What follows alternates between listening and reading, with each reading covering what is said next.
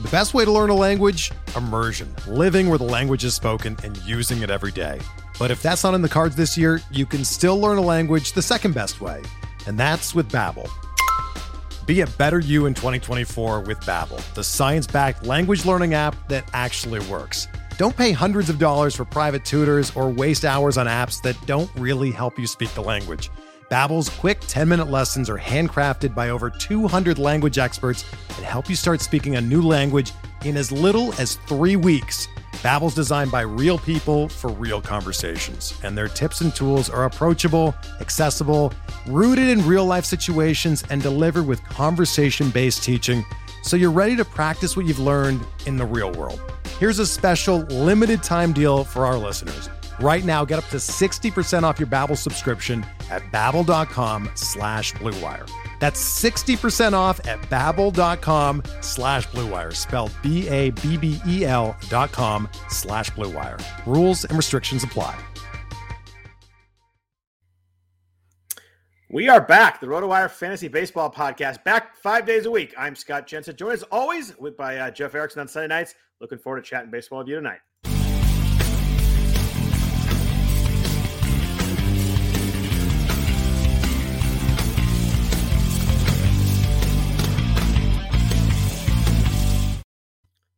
Welcome back, everybody. Welcome to the RotoWire Fantasy Baseball Podcast. Uh, looking forward to another season of baseball. It's weird to be talking baseball in January, but very much uh, looking forward to it. Definitely, uh, definitely miss seeing Jeff uh, over the uh, over the off season. We do a little bit of golf chat together, so I see him once in a while. But uh, Jeff, how are you today? It's probably a dumb question for Hooday! Yes, I am good. I'm really good, Scott. I'm over the moon. Hey, I'm super as, happy As, as long as one, as long as one of us is, as long as one of us doesn't feel like they're about to, you know, uh, in the down in the dumps, that's good. As long as one of us is good. Oh, I was just talking about the podcast. No, Yeah. uh, I am super psyched about this though. Uh, it's been too long. There's been moments where I've wanted to start talking, uh, but you know what? At the same time, like a lot of, it was nice to have like a week and a half off of pot, like hosting podcasts. Now it's with football podcast being done. Although I might have to change that up for maybe one more. We'll see. Uh, I, I'm excited about this. I've done about four or five slow drafts now, so got it, getting some reps in. Uh, it's not the same though as doing a live draft. Not the same as doing a 15 teamer. They've all been the NFBC 50, so I've been doing these 12s. I'm Okay. gonna just start. I'm gonna start jumping into the 15s. Uh, starting this week, I think. Uh, I'll start. I'll probably do a draft champions beginning this week, but uh, I, I yeah, I'm over the moon about the Bengals. I, I couldn't be happier. Uh, I'm. I went last week, obviously, to Tennessee, and that was amazing. That's awesome. and today was amazing, and uh, I think it, you know we'll see about uh, go, you know about the Super Bowl. Uh, you know, I, we're not going to be favored, but what's new? It's fine. I I know you do like guess lines. You not do you not want me to tell you what the line is? I already know what it is. So, Okay. I, I and I actually did it in my head beforehand. So, uh, but because I knew it was coming. Yeah, I thought it'd be I thought it'd be three three and a half. I think it's four. So it's uh, but uh, anyway, anybody get their football talk somewhere else. I know everybody's here to uh, to talk baseball. Um, I I can't go without saying you know we last time we did our podcast was the week before the playoffs started.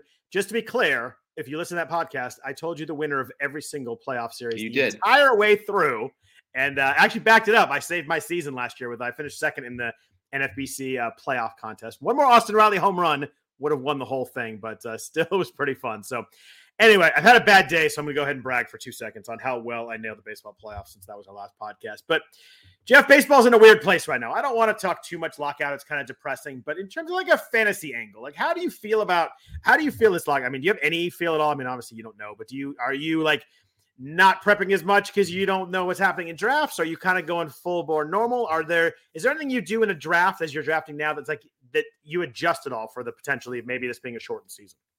You know, I haven't changed any projections for like number of games. I I still think there's a possibility of them getting close to starting on time. I don't think they'll start on time, but I think Yeah. it'll be close. Like maybe we could still lose five to ten games. It's that that outcome is still possible in my mind. Uh, but we're a week away from when I you know team players, pitchers, and catchers start reporting, and you know injured players are rehabbing and things of that nature, and none of that's going on. Um, and uh, I, I don't see it doesn't feel like we're particularly close to an agreement. Uh, at least judging by the public, uh, you know, d- d- disclosures of what offers have included so far, Yeah. it seems like they're pretty darn far apart. Um, so from that side, there's there's still not urgency being felt with these with the, with both sides. Yeah, I, I, get the same way, and I think that the it seems like maybe the players uh, have a little more urgency, and I don't think there's any urgency for the owners. I think there's a bunch of owners that wouldn't really mind if they missed April, which is uh, you know kind of hard when you're doing negotiations, and then I just don't know what that point is where people are like, all right, we need to figure this out now. You you kind of hoped it was going to be spring training, but uh, you like for the first time in I guess I've since before before COVID, I always went to spring training. I didn't even book a trip this year because I just don't. I, mean, I don't think the schedule is going to hold at all. But uh, mm-hmm. kind of depressing. But uh, you know, I think at some point uh, they're going to figure this out. We got to uh, you know, and they may figure it out soon. And we obviously got to be prepared. Got to be uh, got to be doing stuff. You're already doing drafts. I was curious though, with someone like I'm just gonna use an example, like Ramon Laureano is uh, he's got like a, what like 27 games left on a suspension. Like if they play a six month season, that's kind of like all right, whatever. I miss I missed most of April, and that's kind of fine. It's what 16 percent of the season. Like you know, there's one value. But if they miss the two first two months of the season, you have a four month season. Like suddenly he's missing a way bigger chunk of the season. I just wasn't I wasn't sure if anybody was like figuring that kind of working that out in drafts yet. You know, are you you know more likely like in the short season, like pitchers kind of moved up because uh, you know it was a short season and you don't have to worry as much about pitchers getting hurt with less time. Uh, but I wonder with like the suspension guys, the injury guys, like someone like Ronald Acuna, like if they don't play in April, like suddenly he doesn't miss any games. Right. It, that kind of goes both ways. Like you mentioned Laureano instance there, and I, I no, I, I I look at his ADP and I was like, oh yeah, that's why it's so low. Oh yeah, he still has to miss so much there. Um, yeah, it's a big deal. Um, yeah, I, I and th- there's a lot of instances with the in- injured guys. I think that kind of work both works both ways though, because yeah, he might have more time, but he's not ha- he doesn't have more time rehabbing with professionals.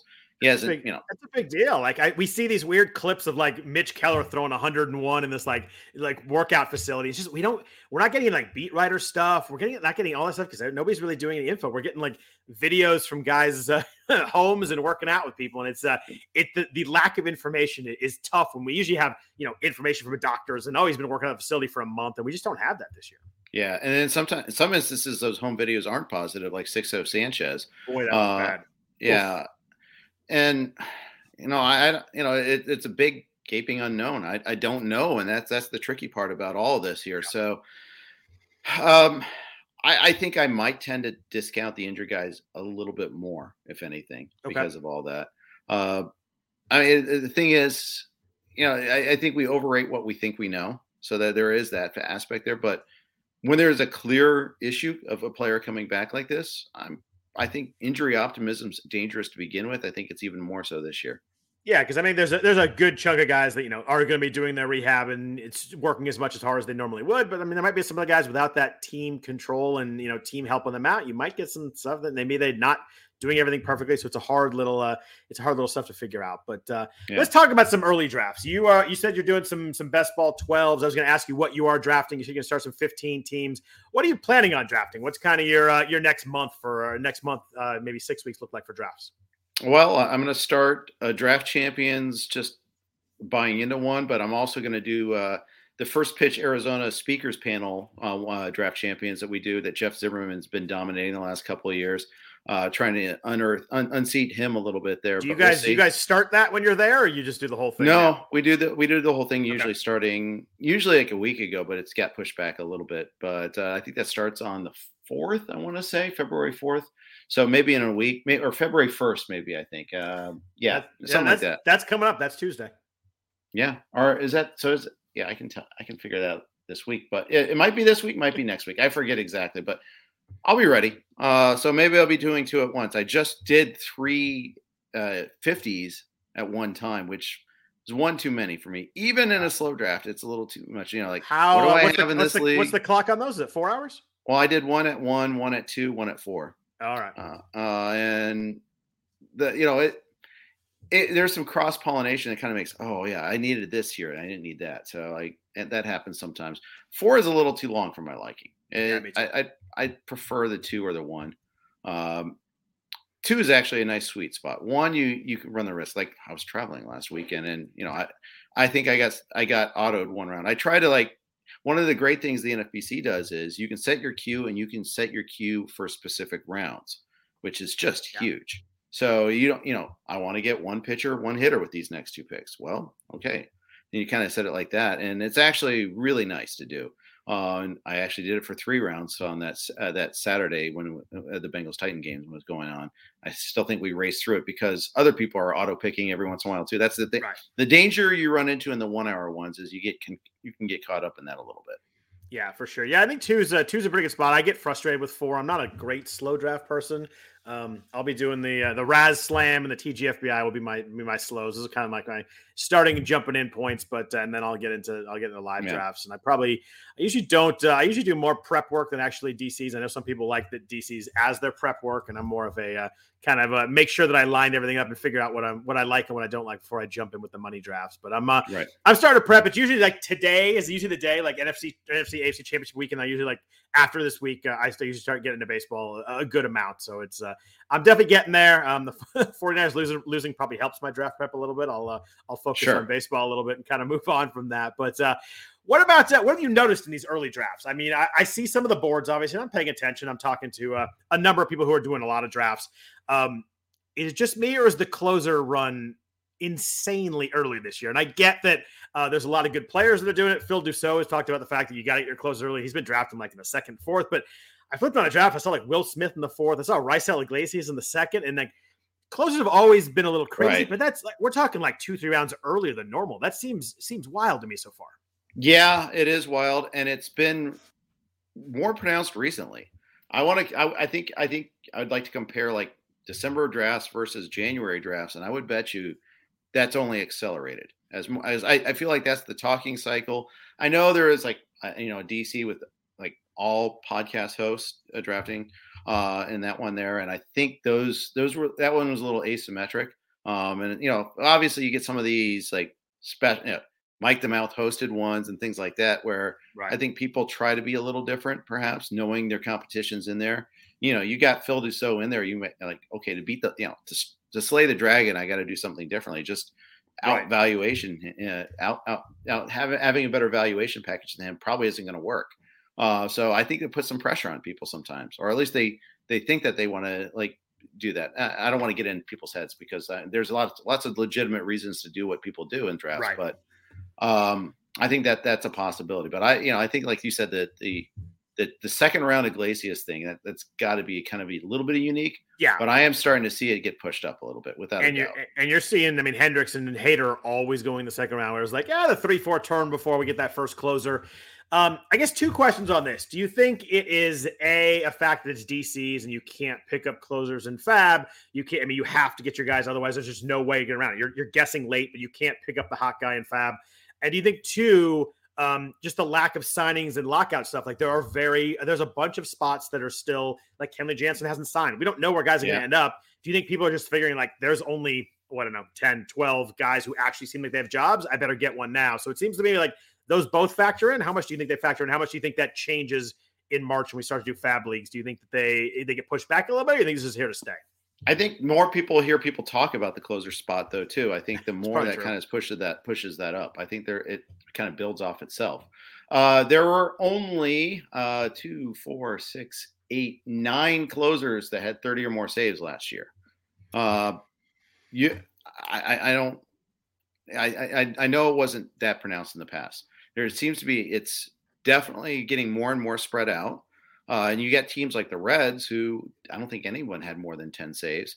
Uh, you got the Rays, who have been doing this as kind of like despite us sort of thing. And the Mariners are starting to do that. You were tweeting about Steckenrider right before the con- podcast tonight, and you didn't realize he had 14 saves. Like, yeah, and yet, yet he still wasn't a full time closer.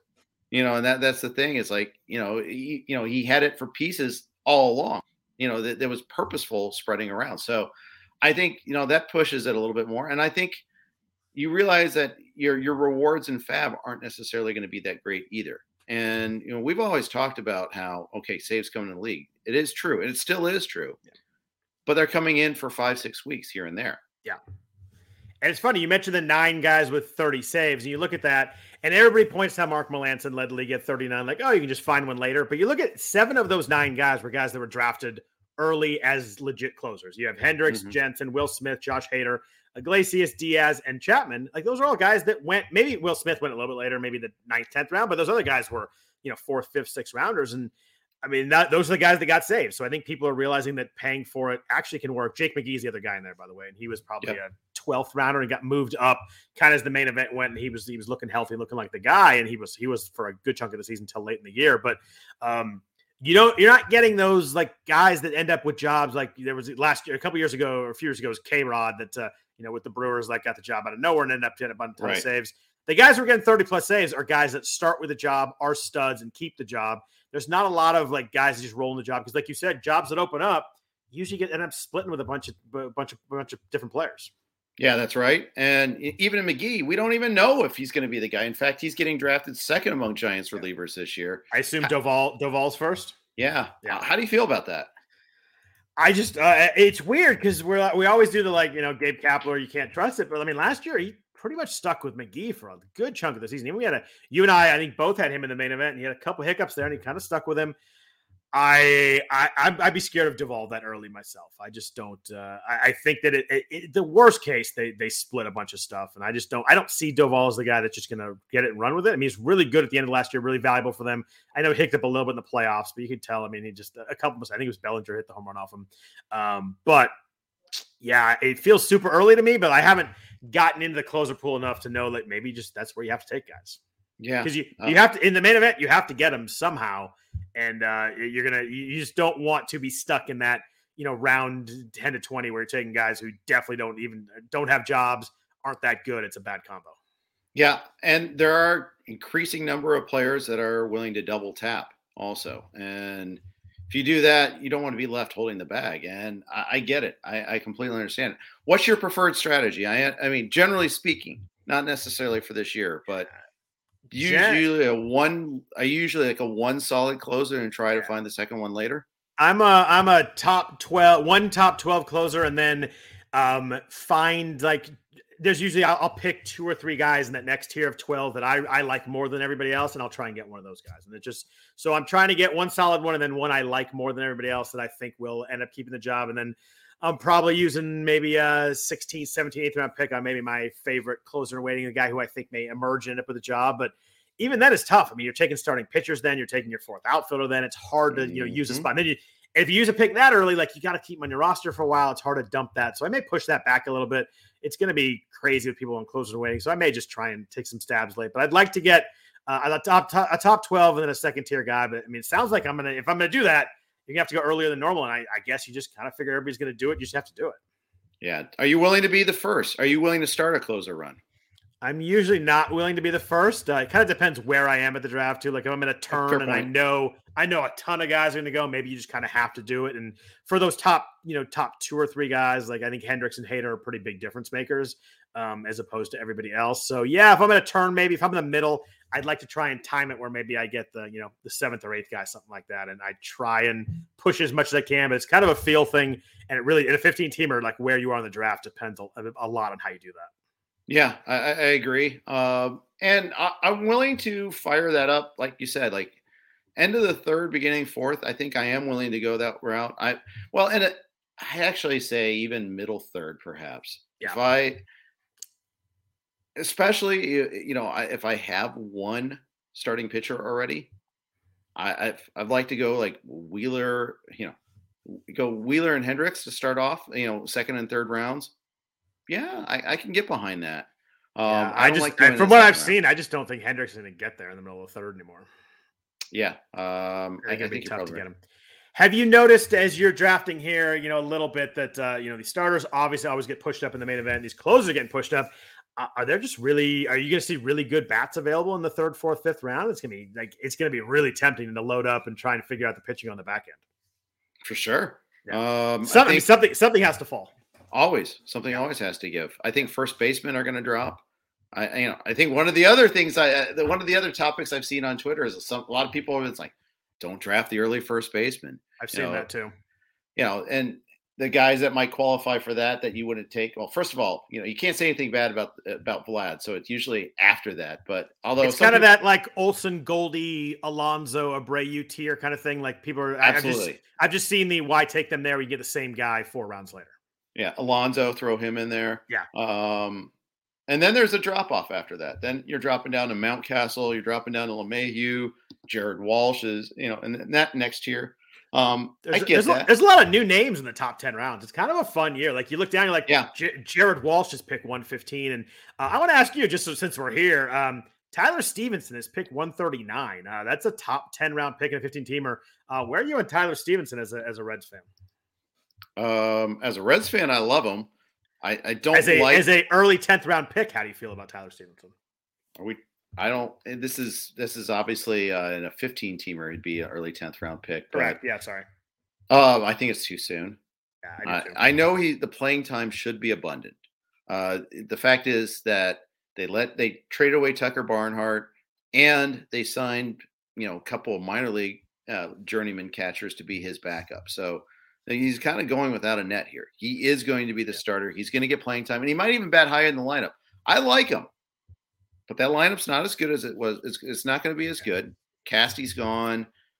I don't think they're going to assign anybody significant. It, this is our winner of our team discontent. Our Reds and our A's oh, are yeah. now they're like f- someone else's Reds and A's. They're now on another team. So, uh, yeah, I, I, just I don't think that I think that's a little too soon. I could see it working. I don't see myself making that chance. I, I you know I'm, I'm not against an early catcher. Fact, I think Will Smith is going to be on a lot of my rosters. Nice. Uh, but and I I'm gonna, you know, I I listen to if you listen to um, Michael Simeone and uh, James Anderson's guys they won't draft guys uh, podcast. It was pretty good. I think they both they named Stephenson and uh, Dalton Varsho as the two catchers that they wouldn't have on their roster, and I, I agree with both of those. Um, I'm more inclined to pay up for Contreras, I, uh, or Grandal for that matter, or I might just wait a while. I think a lot of times I've been waiting, getting two catchers in the late teens as, as an approach. The Varsho one jumped out to me. I started to look at ADP a little bit. He's the fourth catcher off the board right now. He's he's right. pick uh, pick ninety one, and I was looking. I was like, did I forget how good he was last year? And I really didn't. He wasn't very good. I get there's a lot of upside. There's there's the stolen base upside, which is really valuable at catcher. And you know he was an 18 to 18 21 guy in the in, in 2019 in Double A, and now the playing time looks going to be there. But man, that seems like a I look at the other other names around him that are getting drafted. I just I, I don't think there's any way I'm taking him in that spot. Yeah, I, that's kind of how I feel, and I'm I'm trying to like extrapolate, maybe see if uh, look at it the game logs real quick. Just like over the last couple months, did, was he better? He was better. He was. Uh, you know, if you look over, it's like from August first on, he hit 274, 316, 476. I'm cherry picking, obviously. Yeah, and he, I mean, he hit, um, two, he hit 290 in the second half, just to use a huge, big chunk sample with 10 home runs and five stolen yeah. bases. So, I, I mean, if you take that over two halves, obviously, be insanely valuable catcher. But right, I don't know, feels like it feels like a big leap to me. The price. It's someone like if I can get a little bit later, I'm like, yeah, it's really interesting. But in the sixth, seventh round, like that just seems early for me. Are there any other draft trends you've noticed? Any like positions you've noticed that are um, especially weak this year? Stuff that you're like, yeah, as I get to the this round, I realize that if I don't have one of these, I'm in trouble. I'm noticing, and I think other people are, and at least have been talking about it too a little bit, is that don't really feel comfortable waiting too long on third base. That I think it kind of dries up a little quicker than people realize. Uh, and I think as a result of that, sometimes you go get Jose Ramirez early and just lock it down and let, or or get Rafael Devers. But with Ramirez, obviously, you're getting the stolen bases again, yeah. and that and that's just the thing. You know, stolen bases are tough to find. Yeah. Uh, but if you get a third baseman that runs, well, you're way ahead of the field as far as that goes. And That's also the appeal for Varsho. I get it. Uh, there, there's a lot of last year's bums at this position. Alex Bregman has dropped, you know, six rounds. Uh, Anthony Rendon is now an ADP over 100. And I understand the reasons for that there. He, he was a huge flat tire last year. Uh, Justin Turner is probably not going to be healthy for the start of the season. Uh, he, he's at like 160. Yep. So, and, and, of course, our A's very own Matt Chapman has been a lightning rod topic, actually. He, he just struck out three more times. You were talking about third baseman. Yeah, I know. Um, and so, but I was wondering though. I mean, he this is a guy whose ADP has dropped like 90 spots. Are you there to pick up the bargain there? I'm I'm definitely there to pick up the bargain, and maybe I'm just being an A's sucker, but like it just I just the last two years are so weird that I have to think there was something. I know he was unhealthy, not healthy in 2020, but I mean the strikeout rate has just jumped so significantly. He's like a low 20s strikeout guy in 2018, 2019. 2019 was his really good year when he hit Uh, I guess it, it was good in 2018 too, but the 36 home runs in 2019. But I mean, strikeout rate is 35% in 2020 with the, the hip injury, and then 32% last year. Uh, did walk a bunch last year, hit, but he's still hitting the ball hard. Barrel rate's still good, hard hit rate's good.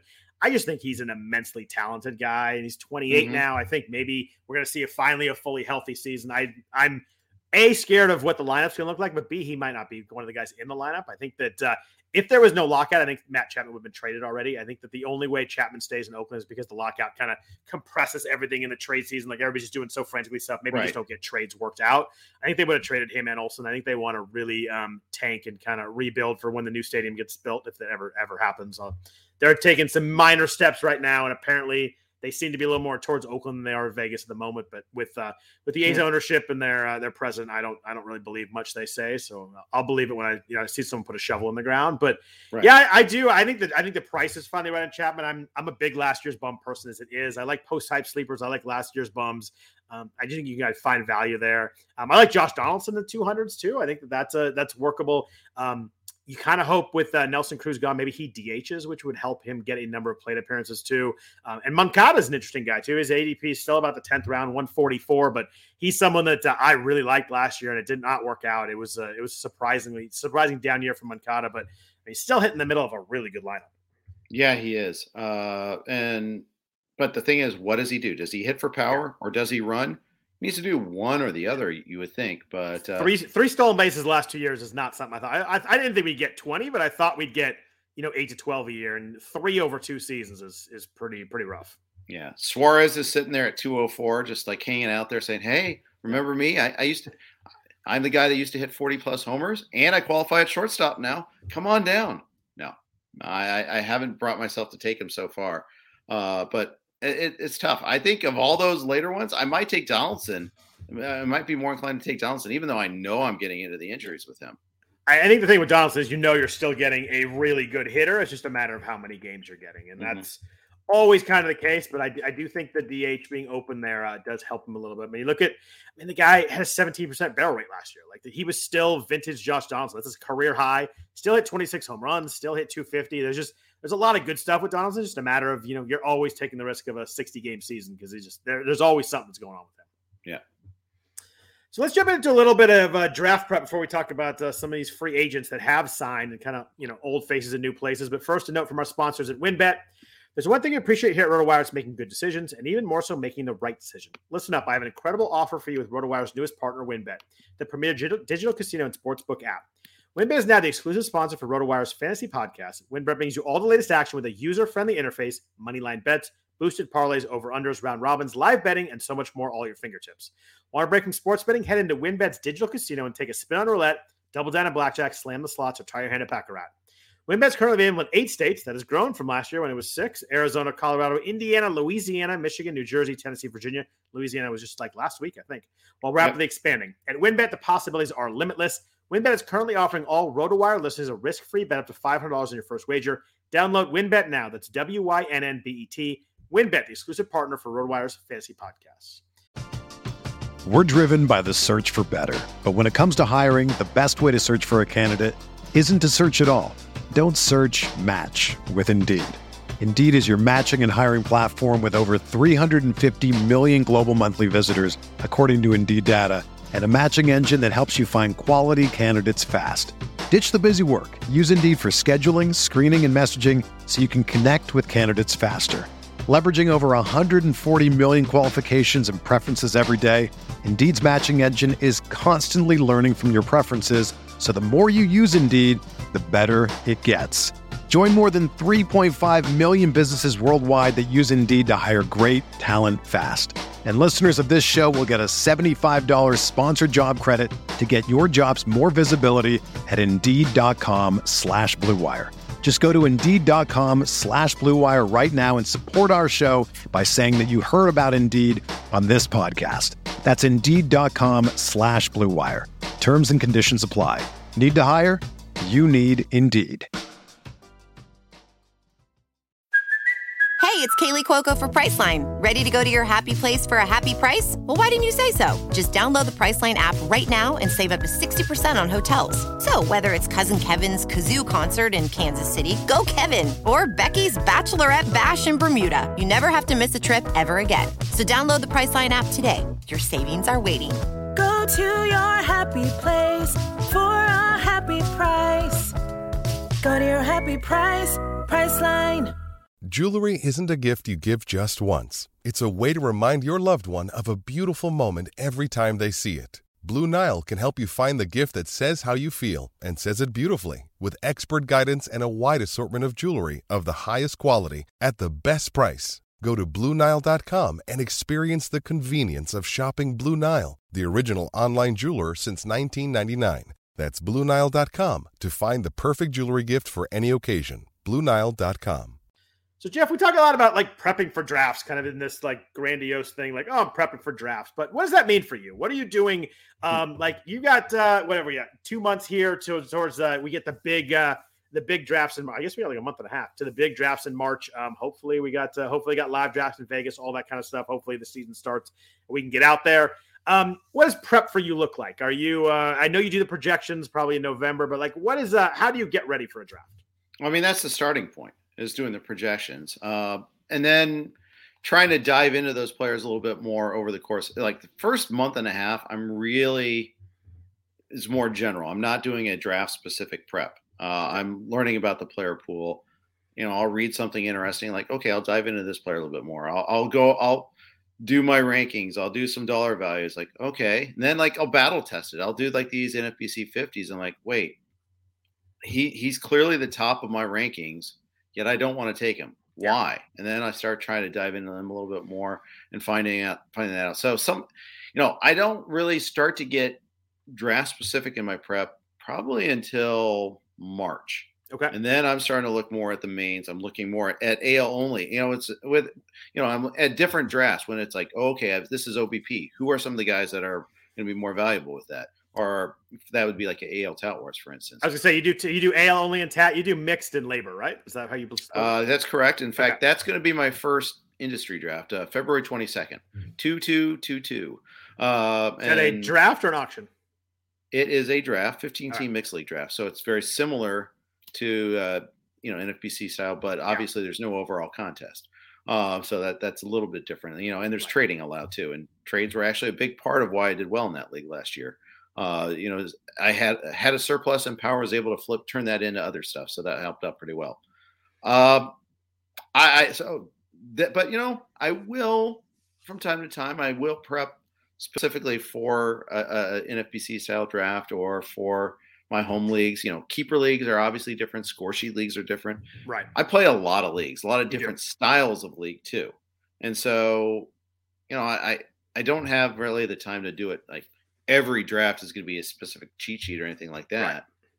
But I am trying to dive into players. And you're, I mean, you? and you start doing projections in November. So, you, I, mean, at this point, yeah. you're pretty well versed in the player pool, who's where. Mm like I'm I'm still figuring out who's where and who signed and who's still be left to be signed. But uh, you know, I figured out most of it. But uh, there was someone I forget who it was the other day. Someone asked me about a player, and I'm like, oh, he can lead off here, and I'm like, oh, no, not really. He's not on the team anymore. So I'm still getting there. But um, for me, it's uh, I go position by position, and I'm looking.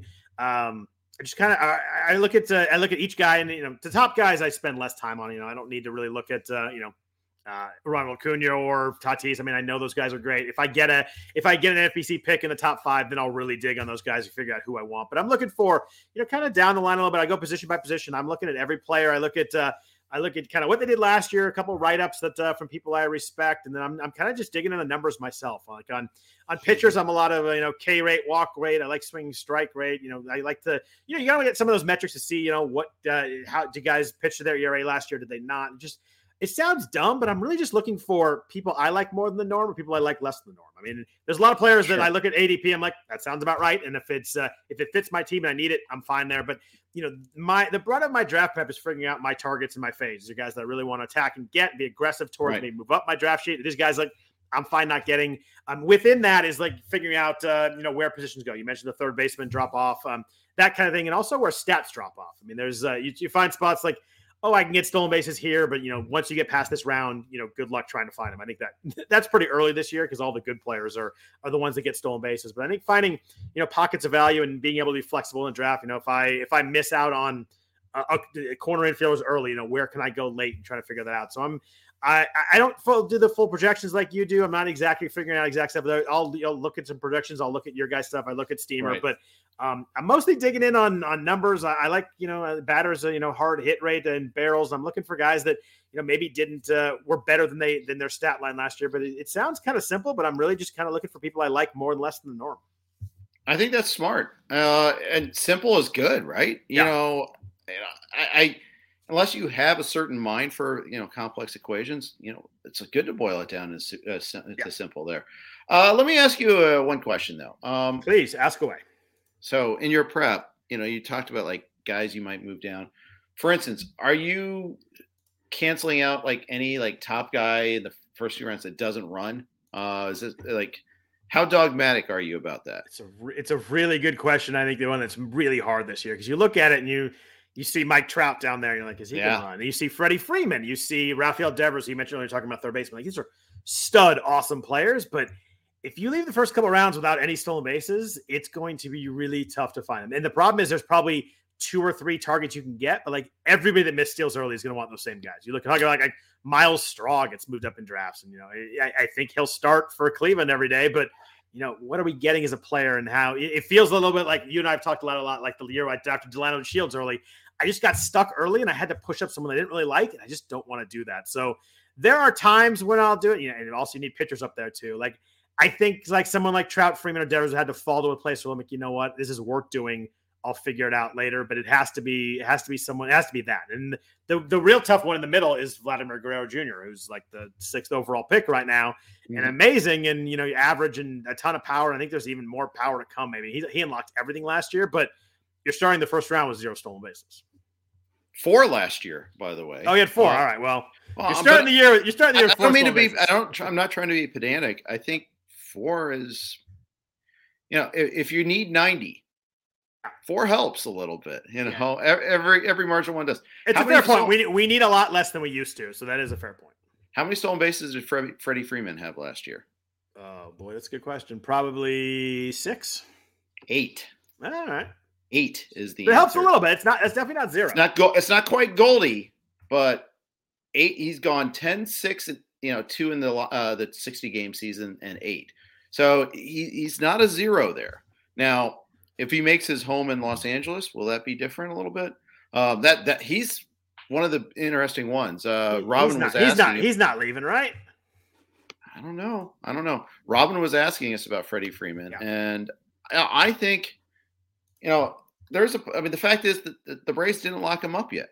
I mean, he should be a, like a franchise cornerstone sort of type of player, the Braves are also a corporate owned franchise too with Liberty Media. I don't know if that that's going to knock him down a peg there, knock down their offer a peg to him. I don't know, but and LA keeps getting shut out.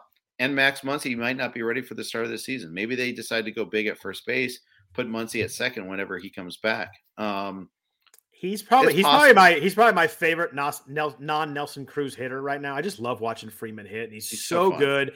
And yeah. a power hitter doesn't strike out in this era of guys who strike out at 28% is just it's so fun to watch and just it creates such a nice batting average floor, which is hard to find. I mean, just batting average is tough to find. Guys strike out a ton. Batting average is not what it used to be. You get a guy that's going to hit 30 home runs and hit 300. There's a lot to that, but you're right. He's got you. You, you, you certainly hope he steals those eight though to kind of get you at least push a little bit towards your goal. If he gets six, I'm still probably pretty happy.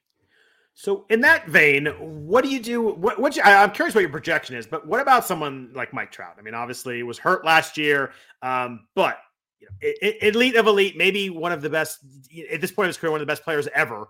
But he has three stolen bases his last 89 games over the last two seasons. Yeah. Three. This is someone that you know stole 49 earlier in his career, but you know later in his career, 2017, 2018, still stole 22, stole 24, then 11 in 2019. Um, and off the injuries, you have to figure the Angels like, you know what, unless it's a spot where you just got to go and you have it easy, like you, you got to figure they want him avoiding those, right? Yeah. Um, I would say I'm more concerned he has 89 games the last two seasons than the number of sure. bases he has the last For two sure. seasons. But uh, like I'm pulling it, you know, I'm pulling up a Savant page to check out the sprint speed. I know it, in the past it's always been like really, you know, even though he hasn't been running, the, the sprint speed's still been there for him, right? And so that that's kind of one of those things where I'm like, well, I mean, okay. I mean, he, he still can fly. In fact, he was faster last year. He's 29.3 feet per second. Uh, you know, he, it's a lot of red with that sprint speed. It That's Yeah. 90, 96 percentile. is that good? Yeah, I, I think it. But so so we determine it's a matter of it's a matter of want to and team wanting him to. Yeah, I think so. Um, and so that's uh, that that that's that's a problem there. So, uh, I want you know, I, I don't know what to do. Uh, you know about about putting him there, but so far I haven't gotten him. You know, I've drafted. I think seventh twice, fifth once, and third once. So I'm not drafting in the back end of the first round yet, which is where you're going to get him. I actually think you're going to get him. I think he's going to be an early second, and maybe even push back a little further in some of the main event drafts. I think the, the non stolen base thing is going to really eat at people. Um, The injury I'm going to eat at people too, What's that and injuries are going to for sure? Yeah, I mean, yeah, you played, and they should. And last year was weird because he was like all of a sudden he was out a few weeks and then he missed four months. It was just it was a strange and maybe eh, they may have just shut him down because they were out of it anyway. But I know myself it's gonna be really hard for me not to click or say Mike Trout's name in the second round if he's there. Yeah, I agree. It's going to be very. But if difficult. you combo him with a pitcher, you might you know and you're the back end, you might go to late third round without any stolen bases, and you're you're certainly worried about that as people come off the board. Yeah, it, it's the beginning of creating a straw man argument for sure. Uh, Um, you were just, so- you were just waiting for that. weren't you? Oh, I haven't even waited. I've been doing it on the show already, so um, that, that's all right. You've Uh, been drafting but- though. Are, are there other late like who are the who are the back half of the draft stolen base upside guys that you are if you get stuck in a hole here? Like I'm not, I haven't dug it up to know that. But if you're stuck, are there any names that you're like, all right, well I'm just going to grab this guy and hope. Well, there's the out"? obvious name, right? It's the the CJ Kaltenbach guy, uh, also known as the Siege, also known as Adalberto Mondesi. Yeah. Uh, where are you on Mondesi this year? man. I just what was he? What does ADP about? Is he like sixth, seventh round now? 56 uh, as a you know Oh, so he's still December 1st on. He's so 56. still in the fourth round. Then I saw somebody mentioned. I saw someone got him a little bit later today, and There's I- a range, wide range though, Scott. 19 to 101. And I did see your that, that same tweet that someone got him in the eighth round, but that's a 12 teamer first Okay. not a six. But still, 15 that I mean, yeah, if it gets that late, sure. I mean, you talk about Trout with the injuries. I mean, he's he's played what uh he's played almost 94 games over the last the last 2 years. Mhm. But he did play. He played 59 in 2020. He played the whole season.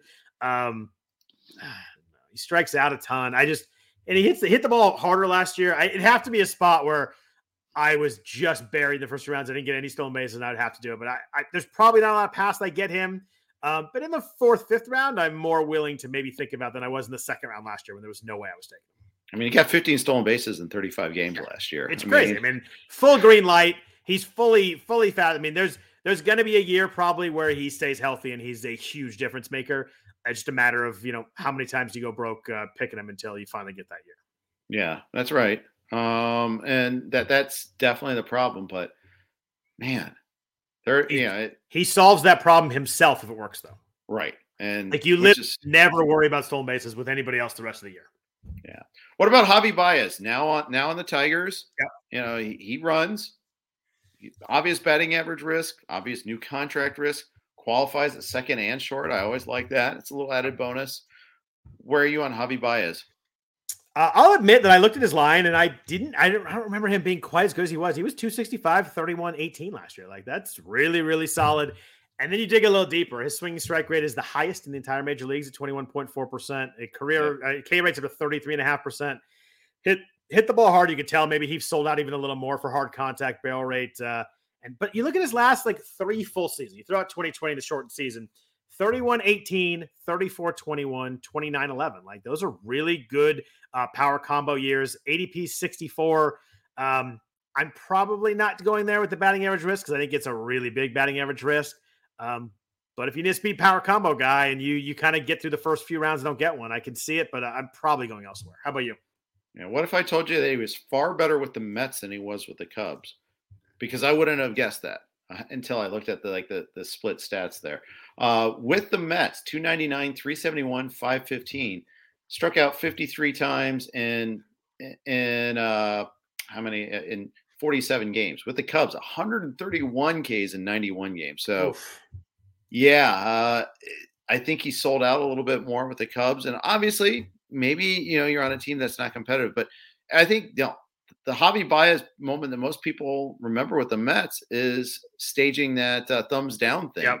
Yep. Uh, but then he like the next day he scores the game-winning run on a hustle play, and you know all's forgiven. But do you get do you get the feeling that they are signing someone else there because you, you kind of stick Baez in the middle of that lineup, and it's still the same lineup with one star in there. They spent they spent 140 million on Baez.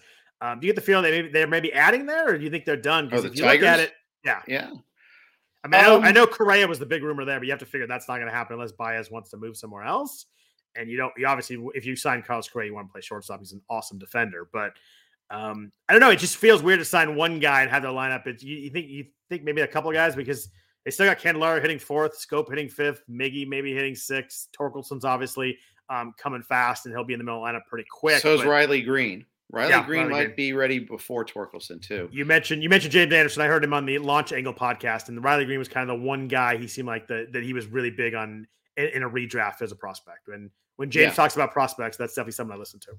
And the, the, the thing about James is he's pretty circumspect about pushing up the prospects too. He is. It seemed like he was that was the one guy. Like everybody as they went through him, he was like, "Yeah, no, not at the price, and eh, not the price, a little overhyped." And he gets to Riley Greene, you can kind of tell that that was uh, that was his guy at the price. Yeah. Uh, yeah. I, I I wouldn't be surprised. I, I think they still have budget room, so to speak. You know, I don't know. I don't pretend to know what their actual bottom line is, but yeah. You know, I feel like they don't have that expensive of a roster just yet, and they clearly have places they can improve.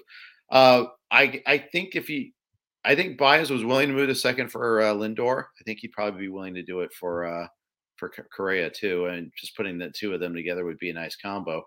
Uh, but yeah, they could. They need another lefty bat. Uh, to be honest, I think I know Baddoo's lefty, Barnhart's lefty, and he's going to play a lot. Uh, and Grossman and Candelario switch at least, so they got a little bit in there. But yeah, I guess yeah. they don't need it as badly. I think, but you know who probably fits there? Someone like Anthony Rizzo, maybe some sort of big lefty. yeah, that's a good spot. That's a good call.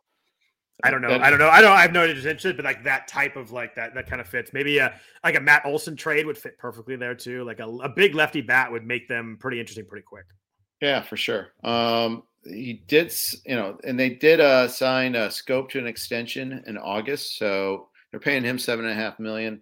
So he's probably they're pretty locked into Schoop playing. So yeah, either Schoop plays first or he plays second. You know, I, you know, it's they either go get you know. So I, I know I'm not. My point is, they're not going to add Correa and Rizzo. It's either right. Correa or Rizzo, probably, or something like that. Um, yeah, I would think one more, and obviously they signed Eduardo Rodriguez too, so they're spending some money. But uh, yeah, and they got all these good young pitchers coming up too. They do. Yeah, they, they could be uh, they could be coming pretty quick too. That's uh, it's an interesting team that has not been interesting for uh, a few years until you know since the since the prime Miggy days when Verlander was beating the A's in Game Fives right. every single year. Uh, let's talk about some other uh, old faces in new spaces. But first, a note from our sponsors at Thrive. Experience a new way to play daily fantasy sports on Thrive Fantasy. Thrive Fantasy's exciting player prop fantasy contest. With Thrive Fantasy, you can eliminate the countless hours of research and focus on only the top tier athletes that have the biggest impact on the game. Sign up for Thrive Fantasy today and receive a free six month RotoWire subscription. Here's how you can claim your free RotoWire subscription. Visit rotowire.com slash thrive. Deposit a minimum of $10, receive a 100% deposit bonus up to $100. Play your first paid contest and receive a free, free six month RotoWire subscription. So Jeff, there's some pitchers who uh, did sign. We talked about a lot of guys who haven't signed yet, but there's a, there's a there's a group of like really expensive pitchers. Kevin Gausman got 110 uh, million. Uh, Robbie Ray got 115 million from the Mariners. Max Scherzer for three years, 130 to the Mets. Uh, let's talk about Gausman first. Obviously, a really, really huge year was uh, was instrumental. A lot of people that uh, picked him later drafts. We've mentioned Phil Dussault. He had him pretty much everywhere, and he was he was a monster for him in his big year. Um, 2.81 ERA, 192 innings, uh, nice K rate at 29.3 percent. Walks were solid. He does move from San Francisco to the AL East, and that's obviously a, a big shift both uh, who he's facing, um, parks he's playing in. How do you feel about Gausman at the ADP of uh, he's at 69 right now? I think it's a legit concern to go from uh, you know San Francisco to Toronto, NL to AL. Although I do think they'll probably end up with universal DH. uh, so that that limits some of that exposure. Did you realize that Gausman was better on the road than he was at home? I would not have. I would not have guessed that. I guess. The, I guess. Uh, what do we call it now? Is it Oracle Park now? Um, has been not quite the pitcher's park that it was For sure. 2019 and prior. And so they they did some change some stuff. And the last two years, uh, definitely in the COVID year, it was they they they closed those gateways and created a different wind angle. But it's it's definitely been a different park last couple of years. As you see from Brandon Belt, you know, finally hitting home runs. It's uh it's definitely not uh, not the not prime pitcher's park that we used to have. Yeah. But 233 and 103 are his ratios on the road. At home was 344 and 105. So he wasn't allowing base runners in either locale, but uh, certainly was preventing runs better on the road. Again, we're talking luck of sample. You know, could have been luck of matchups on the road that could have explained that more than anything. Maybe he got three home starts against the Dodgers, for instance, there, you know, something like that.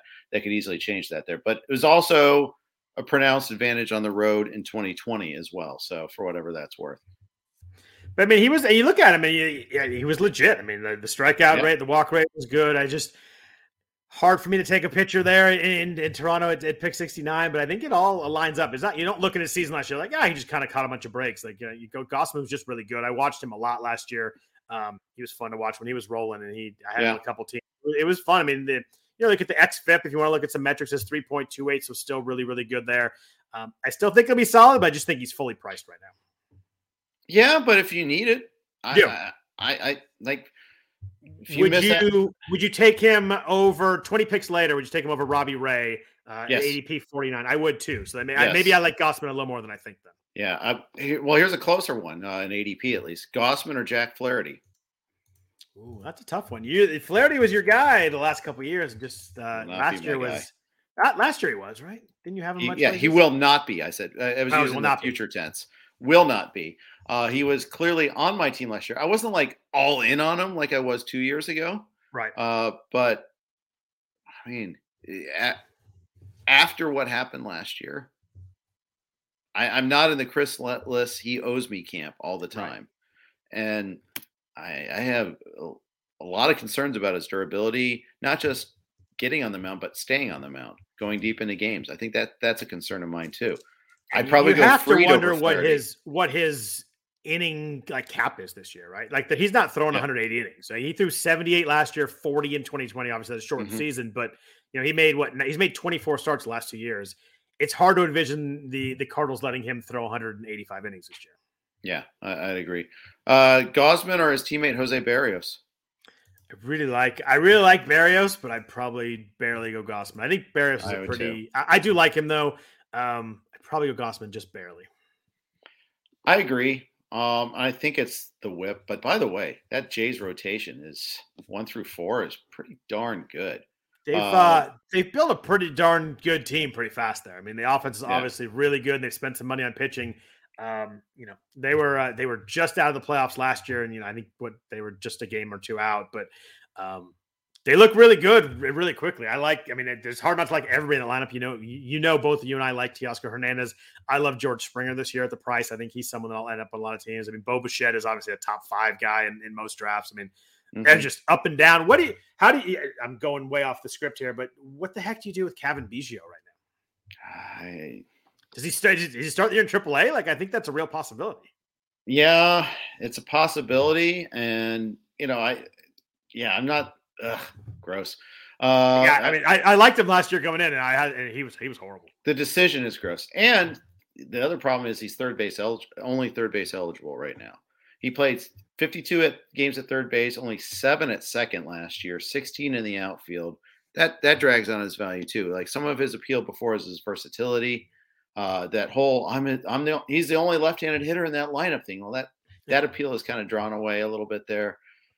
You know, all the people, all the this is one where all the naysayers were right. You got to tip your Yeah. hat to them. They were right. Yeah, he's a tough one. I I I, I don't think it's impossible. They're like, you know what? Take April, go down there, figure out what you're doing, and then maybe we, we can bring him back up. But I don't think it's impossible that he starts the year in AAA, which you know even skews his his where you pick him even a little more. Uh, we talked about Max Scherzer. Um, obviously, there's not much to say pitching wise. The dude was awesome last year, two four six ERA. Um, Mhm. K rate was 34%, like among his elite years. Uh, the walk rate was really good at 5%. His career best, his whip was at 0.86 last year, which is crazy. Mhm. But he's 37. He had some arm issues late in the year. If you Mhm. want him, he's pick 18 right now. You're talking, you know, early second round to 15 teamer, mid second round to 12 teamer. Um, how much do the arm issues late in the year and the age worry you as compared to all the fantastic and crazy good stats and metrics last year? Um, only in so much that I'd probably put Woodruff and Wheeler ahead of him, but and and I think, and, but I think that gap is going to narrow a little bit as we get closer to you know main event season at least.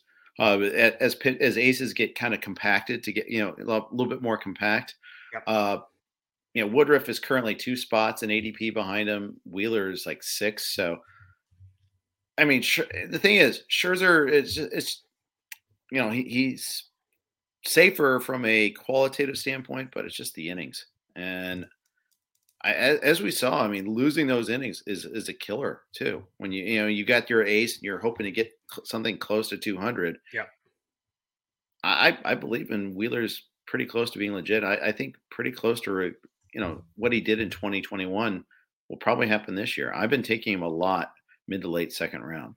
Yeah, I love I love Zack Wheeler too. Just just because I'm looking at the ADPM pitchers, um, it's interesting because Degrom is 24, Shane Bieber's 32, and like those guys are going to move dramatically based on what their like first three bullpens look like. It's we're going to see Mhm. like if, if Degrom is throwing 99, looking healthy, like that's going to shoot up. If Bieber's looking healthy, like but those guys should shoot down. You know, if they suddenly look back or have a setback or something happens, those are two guys that like us not having beat writers and them in the team facility, like we just we just have no idea on those guys.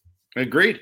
Agreed. And uh, I've actually have been getting DeGrom as my second starter. If I can get that uh, possibility in the third round in a 12, Yeah. you won't be able to probably get that in a, uh, a 15 teamer. Uh, but if I can get DeGrom as my second starter, I I think I'm all over that.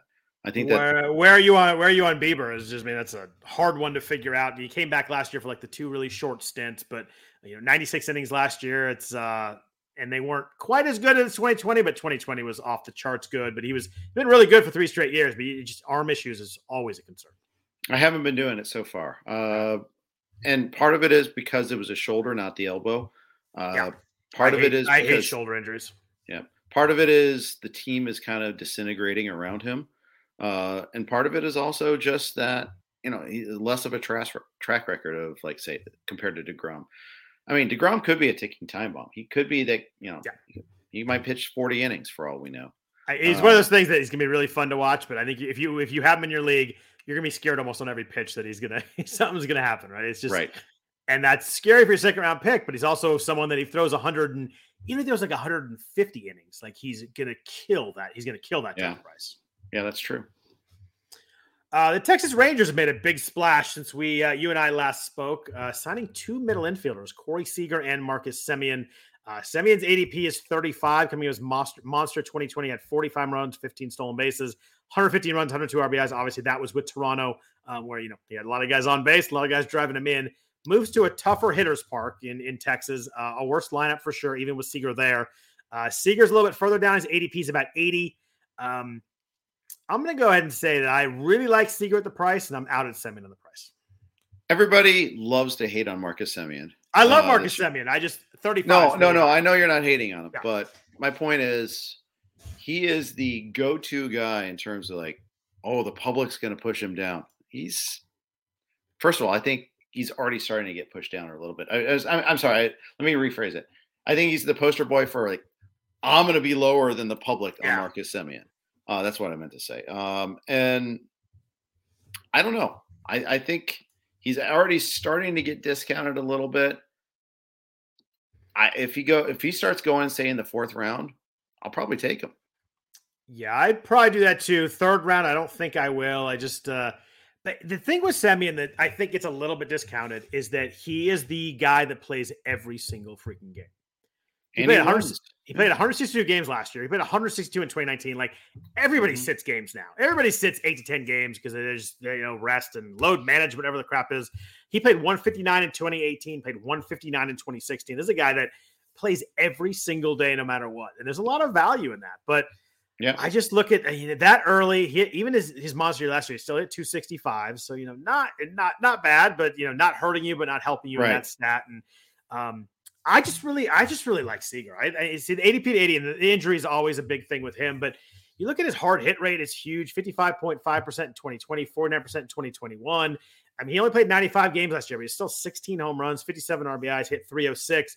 Really good K rate, really good walk rate that bumped up last year. I know this is a tougher stadium to hit in. Um, I'm going to have a lot of if, if Corey Seager's ADP sticks at 80, which I don't know if it will, I will have a lot of him in on teams in the sixth round and the 15 teamer for sure. Uh, are you comfortable not getting stolen bases from your shortstop? Where are you going to get them otherwise? What's your plan to get them? It's a, really good question, and I don't know if I have an answer to that yet, but that is a very good point. I mean, you're getting one stolen base from your shortstop is tough, and you you need a certain number of shortstops per slot if you want to do it that way. You're getting very few from catcher. You know, shortstop's every spot you want it in. Um, I'd have to have had uh, you know an outfielder or someone with some stolen, maybe Jose Ramirez on a team like that. He's got he's got to fit right, but if he fits right, I, I really like the price. In the in the last you know last seven seasons, we've had six full seasons. Marcus Semien in those six full seasons has had double digit stolen bases in every single one of them. And I would assume that there's no reason to not let him run a little bit. They signed him with a big contract. He, you know, he's not going to be 25 steals, but you know, 12 to 15 is pretty much a that. Lot. That's exactly what it's going to be. Yeah. You know, it's a it's it's a range of 10 to 15 in, all, yeah. in those six in all in those six seasons. So you're not really talking about a huge windfall, but you know, stolen base, a building block stolen base guy is huge. Right stolen now. base to be a pain all year, aren't they? They are. They are. They're they're they're not plentiful now. Sometimes, like Chris Chris always likes to say he likes to fade the plentiful. I mean, fade the scarce stats and right. chase the plentiful ones because you need more of them. Yep. It's true, but you got to find a way to get to your 90 steal or even your 80, 90 steals somehow. And it's, yep. uh, so speaking of that, uh, Starling Marte is another um, old face in a new place. Good segue to a stolen base guy sure. here. Um, he ran wild in Oakland. It was, I mean, he was doing well, and then he went to Oakland and he just he was stealing everything. And he was he had a stretch where he didn't get caught. He had 47 steals and five caught stealing. So not just running a lot, but running really efficiently. Um, he hit 310 last year, but then you look at he hit 12 home runs. He had 55 RBIs. Like that's hard to get from a guy you're taking in the second or third round. Where are you on Marte moving to the Mets? Um, you know, obviously there was a it was a big jump in stolen bases last year. Always a good strikeout guy. He's never gonna be a huge hard hit guy, but last year was hot career high at 39%. ADP right now is 30. As much as we've talked about stolen bases so far, where are you on Marte right now? I'm okay with him there. Uh, he got 55 RBI in 120 games, not 160 games. So yeah, that's true. He did it on Miami and Oakland. Uh, secondly, and yeah, I mean he's never going to be a huge yeah. RBI guy. You're probably but, getting 15 home runs from your second, third pick, which is tough, but depends yeah. who you depends who you started with too. Like if you started with Trea Turner, it's probably not the greatest fit. But if uh, you know if you started with a, a big power hitter first, it, it, can fit really nicely. Yeah, it's not like you have to keep him for three years. You don't have to yeah. have him for the extent of his contract with the Mets or anything like that. Um, it's just this year. For this year, I'm down with that. Yeah, I mean, the, I think the efficiency is what's big to me on the stolen bases. Like, if he's still stealing that efficiently, there's no reason for anybody to stop him running because it's actually good for your team. Whereas if he's getting caught a bunch, you know, maybe you slow him down a little bit. But I mean, I think that uh, there aren't many guys you can pencil in and feel pretty good with a 30 stolen base projection. I think he's one of them. Yeah, I think you're right about that. Before we jump out of here, uh, a few lesser signings. Um, you know, we're looking at uh, some guys who signed uh, and, you know weren't the big names. Uh, Avisail Garcia, Mark Canha, Jon Gray, uh, Marcus Stroman signed with the Cubs. Um, Mark Canha last year, I, I, I don't know, I'm an A's fan, so I kind of was like, oh, he's playing well. He only had 231. Did have 17 home runs. The key in this one is he had this 12 stolen bases last year. However, those are more than his prior four years combined. So it was a, it was a new thing for him. Um, he clearly got it because he can run, but we kind of picked his spots really well. He's a really smart player. Um, I feel like Canha's a better OBP guy than a batting average guy. If I'm an OBP league, I kind of push him up a little bit, and batting average league, I kind of push him back down. Um, I just I think that uh, the, the walk rate and getting on base is, is, is a big part of his game. Yeah, I seem to remember like he was a huge split guy. Like first half, second half. Uh, like almost all of his major production was done in the first half. Uh, and I'm gonna tr- see if I see if my memory is not faulty here. You are uh, you're very you're very correct. He was 255 with 11 bombs in the first half. 206 with six home runs in the second half. 55 runs scored in the first half. Yeah. 30, you know, I think it was uh, 38 in the second half. It was fun. I mean, it was a while there. He was really valuable. He was leading off for the A's, getting on base. right. he was scoring. a run scoring machine. Yeah. He was a DFS. He was Mark. You know, Mark Canha against a lefty was like auto start. In fact, A's A stack against the lefty the first half of the season was like this auto, beautiful auto thing. Prior uh, to them going in the tank as a team. Yes, yes. We, well, we both have our tank team, so uh, I hear you. But point is, I'm not thrilled. I I, think the ballpark is not going to be great for him. Yeah. uh, there. I you know, I think he he's a. I think this he's one of those guys where the you look at the overall numbers, like yeah, okay, that looks pretty good. And I think there's less to it than there is than, than the overall stats suggest. I, I know they paid him, but do you worry at all about playing time? And they may have they have JD Davis, they have Dominic Smith, they have some pieces they can kind of move around. Do you worry about that? I mean, I think the DH will obviously help him. Depends if Robbie Cano can come up with DH. Apparently, he's hitting well in the Dominican League. I think where he's playing right now. But uh, do you think the money paid to Canha keeps him in the lineup almost every day? I mean, since I'm fading him to begin with, I'm probably not worried. Yeah. Uh, but That's true. Um, yeah, I mean it's an issue. I think that this is a team that desperately needs a DH. Uh, they have the extra bats, and that that's that's a good thing to have that. That's a good problem to have. You know, guys get hurt as we saw also, but And, I and they think- also got some guys where you don't mind hiding them uh, not on the field playing defense, which the problem is they have lots of guys like they that. do. They Um, do. Your favorite player, Jeff McNeil. Yeah. Uh, sorry, Jeff. He actually doesn't hate you. He just thinks that Yeah. you're a bad outfielder, and he's a better outfielder than you. But Just, um, just on one one play in Atlanta, yes. Yes, based on that and other evidence evidentiary points. But Dominic Smith is a man without position. They're getting Cano back this year. He's Uh, hit. He's hitting. He's hitting over 300 in the Dominican League. There you go, and that's proof that he's ready. I saw. he, Uh, I saw on Twitter he had a triple the other day and a play that the center fielder butchered so badly it should have been a routine single. But you know, Right, whatever sure. works. It- it- was it McNeil in center? It Uh, probably was McNeil's. Okay. Uh, but that they ha- point is that they have lots of options there, and that that's options are good, but they need they need that DH to kind of kick in there. Uh, so I'm just not there for that price on him. Yeah, I don't. I don't think I am either. Uh, guy that's 100 picks earlier, but is a little more interesting is Avisail Garcia, signed in the NL East, also in Mm-hmm. in Miami. Uh, 28 home runs last year and eight stolen bases. We're talking about guys who can kind of chip in a little bit. He had eight last year that really helped out.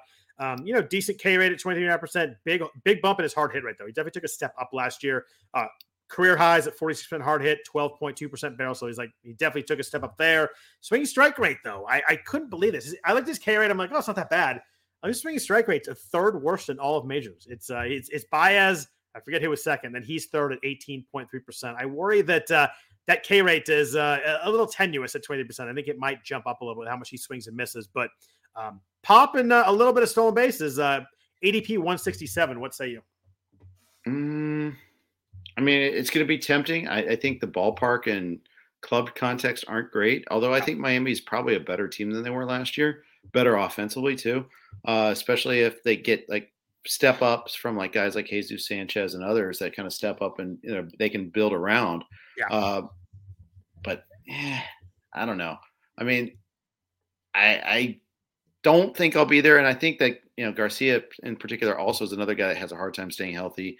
Managed to stay healthy this time around, and it got that contract, and now I I I, don't know. I just I, I'm I, I probably am not there for him. Since we're in Miami, can I ask you one guy that wasn't on the sheet here?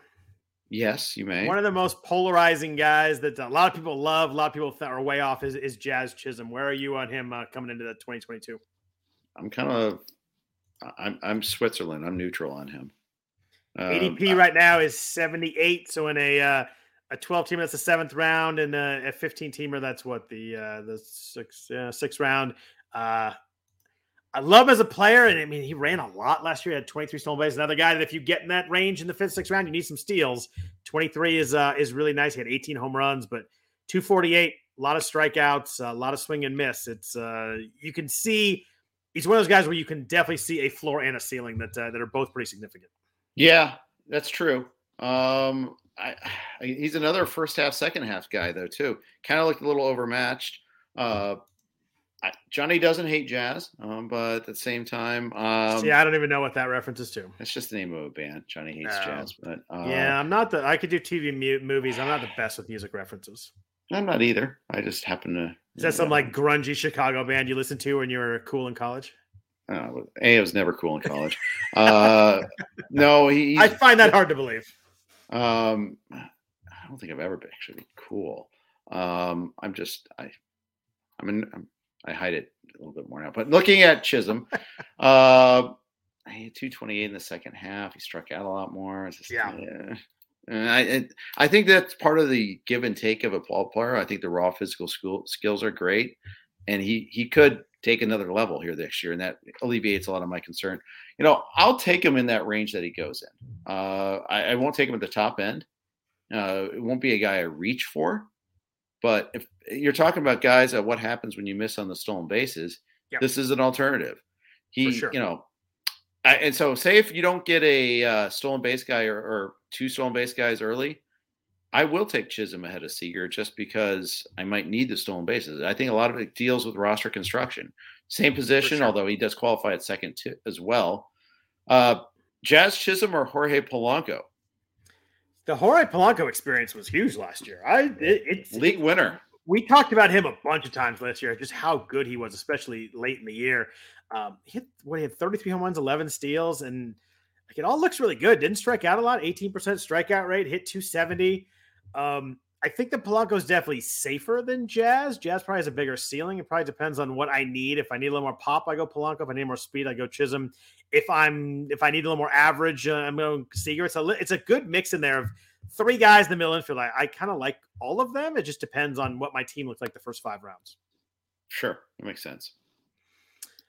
Anybody else you want to talk about? We've kind of gone a while here, kind of hit a bunch of topics. Anybody else that is on your mind you want to hit here on the first show, or anybody else Well, that you want to discuss? On- on the on the on our outline, you mentioned Jon Gray. I Yeah. like him. I like him, and I don't think he's being tr- priced up a whole lot there. I know he was actually better in Colorado, uh, which is interesting, but I think a full season away, I think it's going to do wonders for him. And you know, so much was made out of Semien and Seager when he signed, but this is this is something that they really needed, and they Yeah. and Texas has a really good track record with these veterans signing here. You know, Lance Lynn obviously got unlocked, but uh, Ian Kennedy got unlocked. Uh, You know, you know Kyle Gibson was much, much better in Texas. Uh, I think Jon Gray could be better than all those guys, except maybe not better than Lynn, but I think he's got the the upside that Lynn had, and I you're you're paying pick two fifty for him. I was a little surprised it's pick 250. I mean, people have loved Jon Gray for so long, and I figured the move out of Colorado would might be, you know, a little more people aggressive with him. But I, I think 250, I'm willing to take a stab too. And the velocity was back last year. He threw, he was uh, Mhm. just about at 95 last year, so I do like that, and a good park to pitch in. And I know there's the, like you said, the better in Colorado stuff, but like, give me a guy out of Colorado full time anytime we can get that. Um, Sure. If he sticks at two pick 250, yeah, I will definitely, uh, be willing. I'm taking willing to take a stab on at that point. Very good. Yeah. Cool. Well, uh, Jeff, it was good to uh, good to see you again. Good to be uh, back talking baseball. We will uh, we'll definitely get into lots more draft stuff and player talk as we kind of go through this uh, this preseason, and uh, hopefully we start to get some more news, and hopefully everything you know un- unlocks and we get some signings and we kind of figure out who's going where. But uh, still a lot to talk about before we get there. But thanks everybody listening to the RotoWire Fantasy Baseball Podcast. We appreciate our sponsors at uh, WynnBET, uh, their sponsorship and uh, partnership all year long. Uh, if anybody want to fo- follow Jeff on Twitter, he's at Jeff underscore Erickson. I am at Scott Jenstad. If you want to talk about football, definitely talk to Jeff right now and not me because I am Who I'm, I'm boycotting for a while. I will be rooting with uh, rooting with Jeff for the Super Bowl. I will be rooting for the Bengals because it's uh, a fun story, and I can't really root for the Rams, a, a division rival anyway. But Sure. Uh, um, but uh, so anyway, uh, congratulations again to you on that. Um, I- I'm happy to be back uh, chatting baseball. It's always a always a good time, always a fun time of year. Um, talking drafts is the best. And like I, I love in season baseball, but talking baseball drafts is, is a lot of fun. yeah, it's it's the best, and love doing it, and can't wait. We're going to be doing it. We got uh, our full fledged all of our ba- baseball podcasts this week. I'm in with Fred Zinkie on Tuesday. On Thursday, I'm actually not going to do it this week. That's only because James got a very special guest that he could only book on Thursday. So he's gonna. I think he's got Rob Silver is the very special guest. So Uh, very special, a little strong for that. yeah, he's awesome. But uh, I I'm know. joking. I love I love Rob. It's a former main event uh, overall winner too, yes, indeed. And probably the smartest and funniest guy in any of the leagues too. It's kind of annoying he has both those traits. Big fan of mock drafts. Rob is. He loves mock drafts, but no, he's uh he's someone that uh, definitely worth listening to. He's got a lot of uh he's one of those people that like he starts talking about players and he can convince you on stuff because he's so good. I mean, he's a I think he comes from a law a law background. He's really good at um kind of breaking stuff down. He's really fun to listen to. That's a, that's a really good guess. I know James was on his uh his pod last week, so that's a good uh that's a good get on the uh kind of the return uh, the home and home right there. Indeed. Beautiful. Thanks everyone for listening. We, if you could please rate and read the podcast, we greatly appreciate that. Also, we'll be back at you uh, next Sunday night and every Sunday night throughout the baseball season. Very much looking forward to it. Hope everybody has a uh, good week and take care. Everyone is talking about magnesium. It's all you hear about. But why? What do we know about magnesium? Well, magnesium is the number one mineral that 75% of Americans are deficient in. If you are a woman over 35, magnesium will help you rediscover balance, energy, and vitality. Magnesium supports more than 300 enzymatic reactions in your body, including those involved in hormonal balance. From functional medicine doctors to mental well being and female hormone experts, we all know that magnesium is the one mineral to improve all aspects of well being and health. But which one? Magnesium Breakthrough from Bioptimizers, the trusted choice recommended by leading experts with seven best absorbed forms of magnesium to ensure your body receives the support it needs for overall well being. Go to bioptimizers.com slash balance today and use code BALANCE10 for 10% off. Support your journey to wellness at B-I-O-P-T-I-M-I-Z-E-R-S dot com forward slash balance. Magnesium Breakthrough from Bioptimizers, your foundation to optimal health and vitality.